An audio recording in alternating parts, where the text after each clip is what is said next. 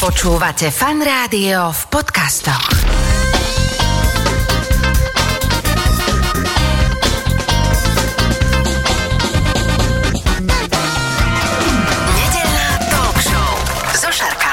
Hlásime sa zo štúdia Fanrádia a oproti mne sedí Bibiana Paršová. Ahoj, vitaj. Ahoj, ďakujem za pozvanie. Ja som hovoril pred malou chvíľkou, že ty si travel hackerka.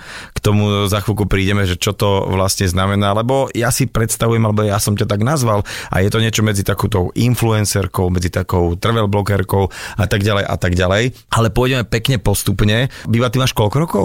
22 mám. 22, ale musím povedať, že na to, koľko máš rokov, máš nacestované možno viacej ako mnohí veľmi, veľmi dospelejší ľudia a aj po svete, aj po Slovensku. Čo teda viem od takých kamarátov, takých tých vážnych turistov, že máš nachodené aj v rámci Slovenska, ale aj v rámci sveta. Poďme na to, že kde na to berieš čas v prvom rade, lebo hovorí sa, že času peniaze, ale lebo to, čo stíhaš, ako keby sa ani nedalo stíhať, to ako keby bolo tvoje povolanie, to cestovanie. No, ono je to, cestovanie je taká moja najväčšia láska a na to si vždy nájdem čas, ale je pravda, že toho času teda nemám dostatok, nakoľko pracujem a všetko možné voľno sa snažím teda využiť buď na turistiku alebo cestovanie, takže keď chce človek, Komplet tak dovolenka, ktorú máš z práce, hej, tak Áno. ide tam. Áno. A plus tie voľné dni. A povedz mi, aká je tvoja práca? a ja pracujem ako customer service manažer v jednej takej celosvetovej firme. A vlastne keď sa tam niekde do tej firmy dovolám, tak to ty zdvihneš, hej? A keby sa dovolal na konkrétnu pobočku, tak je dosť pravdepodobné, že ja ti to zdvihnem. Dobre, a teraz vybavíš tie veci, tam sa usmievaš na ten mikrofón a, a tak ďalej, ako teraz tu a eh, vybavuješ to. A to je tých 5 dní v týždni, hej? Áno, áno, to je, akože ja pracujem nielen teda za počítačom, pracujem aj, dajme tomu, že v teréne, takže je dosť možné ma tam aj stretnúť, ale áno, to je tých 5 dní v týždni. Čiže tvoje povolanie ešte stále toto, aj keď je to tak už na váškach, lebo ten záujem o ten content, ktorý tvoríš, je celkom uh, veľký. A kedy si začala tak akože s takým tým ako by som povedal, cestovaním alebo s nejakým, možno nejakou turistikou už tak navážnejšie. Ja som cestovala teda najviac počas strednej školy a už vtedy som si to pridávala na Instagram, ale nemala som od toho nejaké veľké očakávania. Bolo to hlavne teda pre priateľov, rodinu, kamarátov. A postupne počas covidu bol taký ten turistický boom. Ja som síce turistikovala už dávno predtým. No počkaj, turisticky myslíš nie je také, že sa lietalo, ale ako skôr ako taký... Taký, taký ten slovenský turizmus, OK. okay. vlastne chodenie po horách a ľudí to začalo viacej zaujímať, mám taký pocit. No a vtedy, ako som teda ja postupne pridávala fotky, tak eh, mi rástol počet sledovateľov a ľudia o to mali záujem. Rovnako potom aj o to cestovanie, keď už tie podmienky boli zrušené, ktoré sa museli dodržiavať, mm-hmm. takže asi vtedy. A teraz môžeme na taký hack uh, prvý nabehnúť. Ja som kde si s tebou čítal rozhovor a to ma celkom pobavilo, že ty chodíš na 9-dňové dovolenky a bereš si 5 dní voľna, pretože už ten piatok večer, uh, kedy uh, dorobíš, ako keby sa začínala tvoja dovolenka. Áno, ja väčšinou odlietam ešte v ten deň, ako som do obeda v práci. OK. Takže potom idem väčšinou rovno na letisko a letím. Čiže tvoje dovolenky sú väčšinou 9-dňové, hej? aby si mala iba týždeň z dovolenky, čo No, týždeň z práce. 9-10, ono, ja si to väčšinou naplánujem ešte, keď je tam nejaký sviatok cez týždeň, mm-hmm. že by Mhm. sa mi to predlžilo o jeden deň, keďže cez sviatky nepracujem. A je to takých 9-10 dní. Tak toto je taký prvý hack, že keď si človek môže plánovať dovolenku, aby čo najmenej chýbal v robote alebo niekde v škole alebo čokoľvek, takže tak toto obaliť nejakým sviatkom a teda dvomi Áno. víkendami. No a toto budú postupne také moje otázky, že dávaj nám nejaké rady, ako cestovať, ale poďme teda postupne, čiže Slovensko a potom sa pridávali krajiny. Ja som si tam pozrel, že Kenia, Irán, Portugalsko, Tralala, Island, že máš tam toho naozaj veľa a ako teda, lebo ty sa tam tým aj tak trošku hrdíš, že je to taký ten low cost cestovanie, ale low cost neznamená, že spíš na zemi, ale skôr uh, low Ako cost... kedy?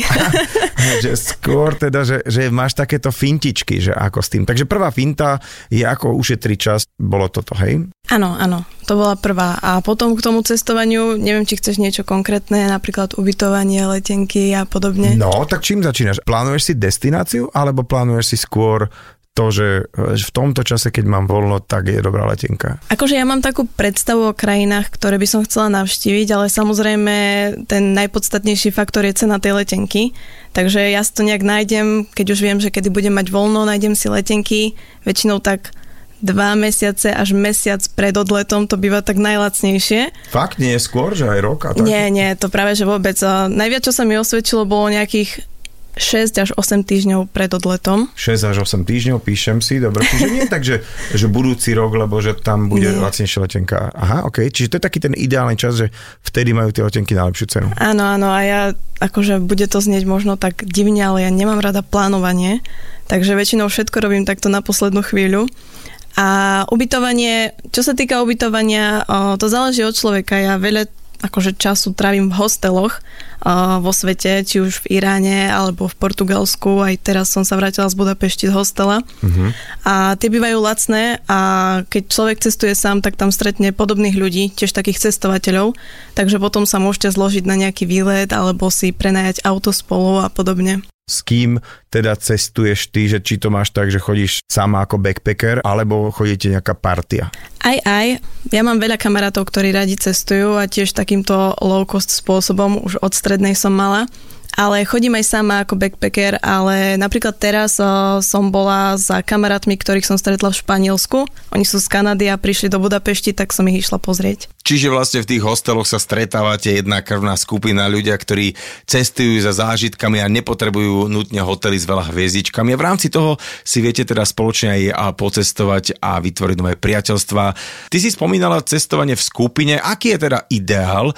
Lebo ja neviem, nepríde ideál možno vo štvorici, niektorí niektorí tvrdia, že v dvojici. Ako to je? Áno, ideál je vo štvorici, alebo vo dvojici určite nie. Mne to teda absolútne nevyhovuje, lebo neviem, či si s tým človekom sadnem na takú dlhú dobu, koľko tam budeme. No tak keď ješ nejakým čem, svojim partnerom, hej, tak to celkom, či aj to býva, býva niekedy no, celkom zrada. Tiež to môže skončiť hadko, alebo nejak zle, ale tá štvorica to je ideálne, keď chceš s kamarátmi, alebo sám sám mi vyhovuje momentálne úplne najviac, pretože robím to, čo chcem, kedy chcem, idem kam chcem a nemusím sa na nikoho spoliehať alebo dohadovať sa, že či tam naozaj chce ísť a podobne. A tá štvorica má akú takú výhodu potom tým pádom? E, štvorice majú výhody hlavne počas nejakého transportu. Napríklad my sme boli v Iráne štyria a využívali sme ich taxíky. Oni majú na to tiež špeciálnu aplikáciu a to auto teda, keby nás bolo 5, museli by sme brať dve auta. Mm-hmm. A keby 3, no tak 4 sa tak že... Áno. A... Čiže lepšie sa to delí. Áno, to áno. Aha, dobre, čiže stále sme pri tomto modeli, že áno. šetríme peniaze, čiže 4 je ideál v tomto prípade, hej? Áno, rovnako aj na Islande sme boli 4 a tiež sme mali prenajaté auto a tak akurát sa to piatim by nám už bolo hodne v tom aute. Dobre, ale keď uh, ideš do nejakej krajiny, kde predsa len, ako hovoríš, že na poslednú chvíľu, že uh, aj ten hostel, aj takéto situácie, to si treba predsa len trošku predplánovať, alebo idete to, čo je voľné, berieme? No, ako kedy, akože Teraz hostely ja si plánujem, keď si kúpim letenky, tak si teda zarezervujem, zarezervujem ten hostel. Samozrejme najskôr si pozriem, že aké má recenzie, či tam býva veľa ľudí a podobne. A keď ideme takto viacerí, ako kedy? Niekedy to plánujeme popredu, ale napríklad taký Irán a Island, to sme plánovali fakt, že zo dňa na deň, že my už sme tam boli a nevedeli sme, kde budeme na druhý deň spať. Takže je to také dobrodružstvo. Mm-hmm. Dobre, a teraz ideš po tom, že cestujem tam, aby si mala odškrtnuté, že bola som v Iráne vybavené, alebo teda, že ideš za istým typom možno zážitku alebo nejaké, že pamätihodnosti, alebo chceš mať v rámci tej krajiny aj odškrtnuté, že toto som chcela vlastne vidieť. Alebo či ti ten zážitok viac dopriava taká tak nejaká to spolužitie možno s miestnymi ľuďmi a spoznávanie skôr takých tých bežných ľudí, ktorých fakt e, na nejakých tých drahých hoteloch alebo pri tých e, pamiatkách nestretneš. Tak určite mám nejaké zachytné body, ktoré chcem navštíviť, teda také tie najzaujímavejšie, čo človek nájde aj na internete, ale väčšinu času je to tak, že práve s tými miestnymi alebo s ľuďmi, ktorými stretnem, sa nechám, dajme tomu, nejak unášať a uvidím, čo mi to prinesie.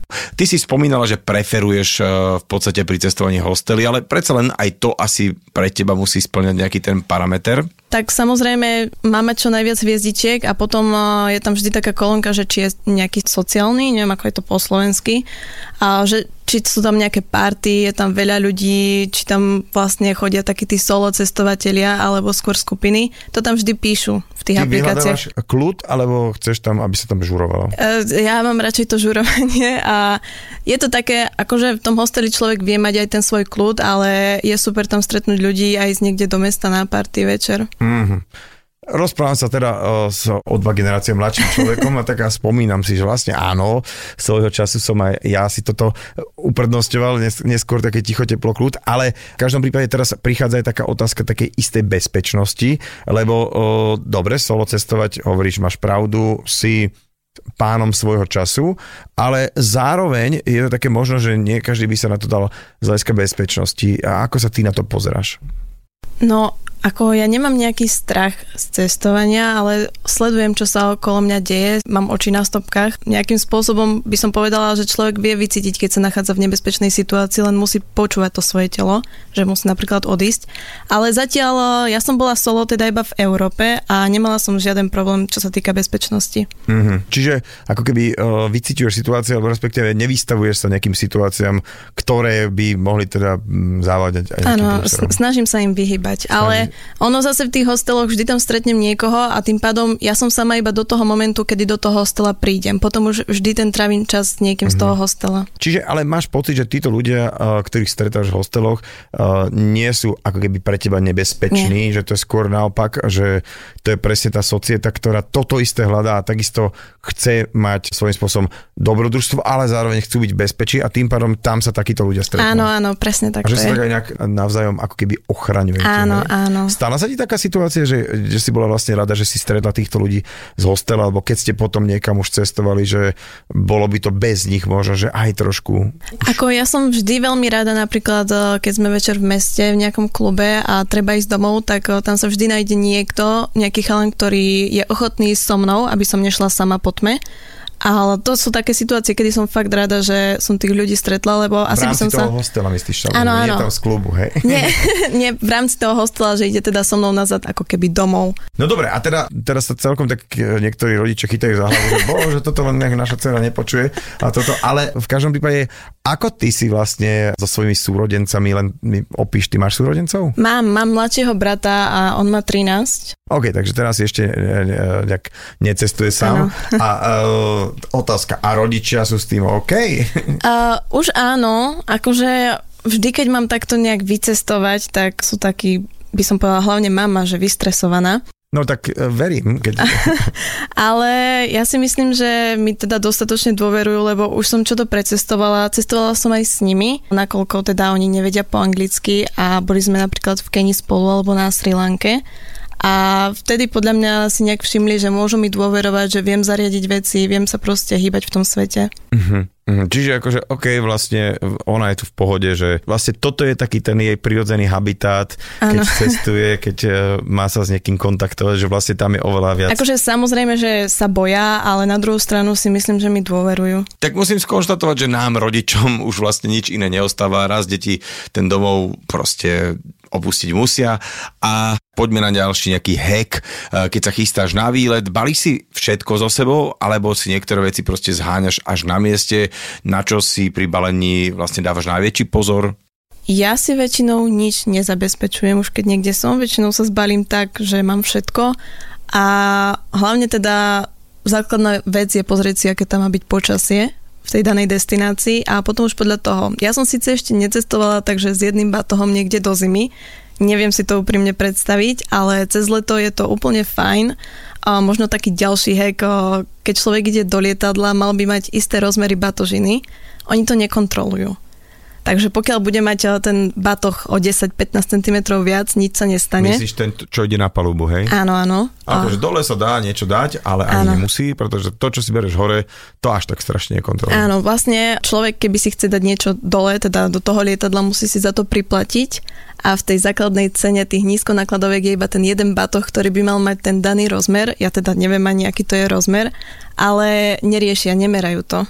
No, ja zažil som aj také, že merali, ale, ale to už skôr to, že to pripomínalo ten kufor, že asi keď to pripomína, áno, áno, áno. áno keď to pripomína uh, ruksak, tak je to OK. Akože pokiaľ je to na chrbte, je to fajn. My sme napríklad z Islandu leteli a kamarát uh, mal batoh a on mal ešte priputaný stan o ten batoh.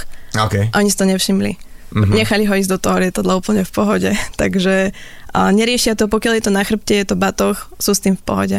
Ktorá e, taká destinácia, z ktorých si bola, bola pre teba taká ako keby friendly v rámci práve takej komunity, ako ste vy, že teda nie takí tí turisti o, s veľkými kuframi a s drahými hotelmi, ale že naozaj máš pocit, ako by tá krajina už vítala ľudí, ako si tí mladí ľudia, backpackery. Ja som mala takýto pocit z Portugalska. Uh-huh. To Mhm. bola moja prvá solo destinácia, kde som sa teda prvýkrát sama a tam všetkých som tam stretávala s batohmi na chrbte, aj po meste, aj mimo hostela a mala som pocit, že tých hostelov je tam zajedno úplne že obrovské množstvo a strašne veľa mladých ľudí, čo som stretávala v meste aj večer, všetci boli takí, že som solo cestovateľ, som odtiaľ odtiaľ. Takže Mhm. Portugalsko asi. Portugalsko.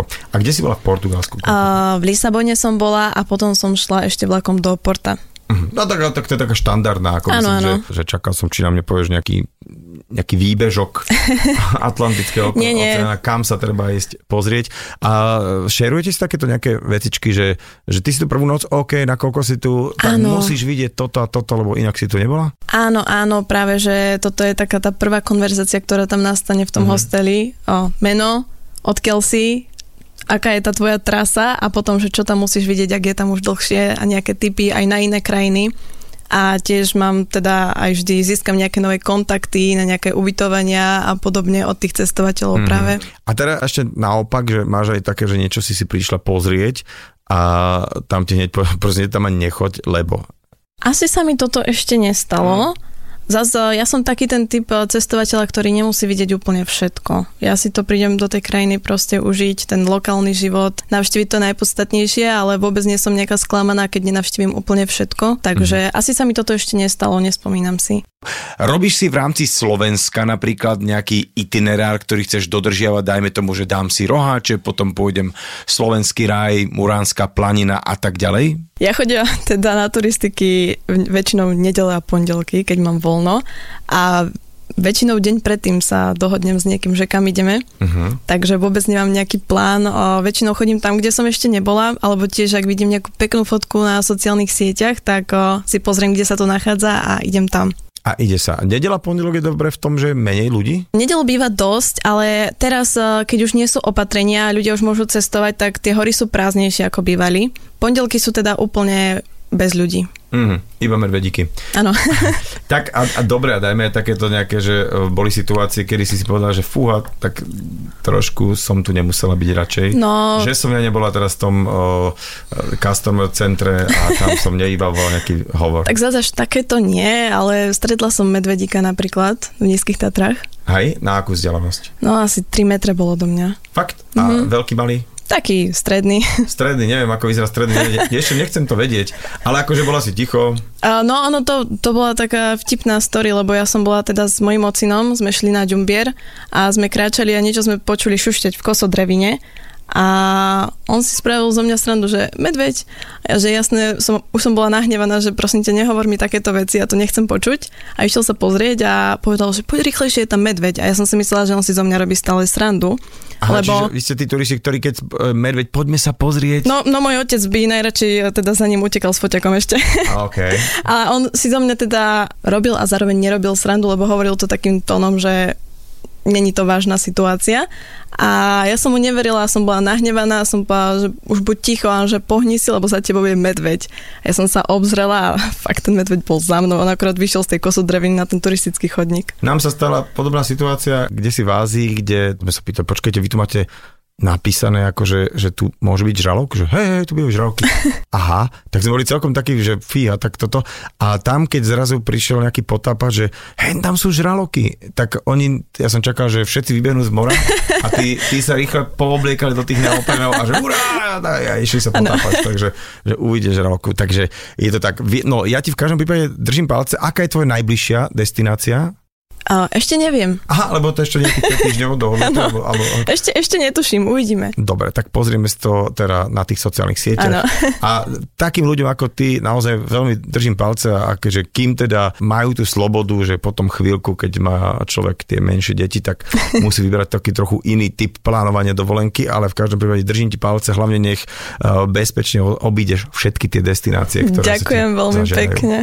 Mojím dnešným hostom v nedelej talk show v tej druhej časti bola Bibiana Paršová. Ahoj. Nedeľná talk show so Šarkanom. Talk show so Šarkanom v premiére každú nedeľu od 10. do 12. vo Fan Rádiu.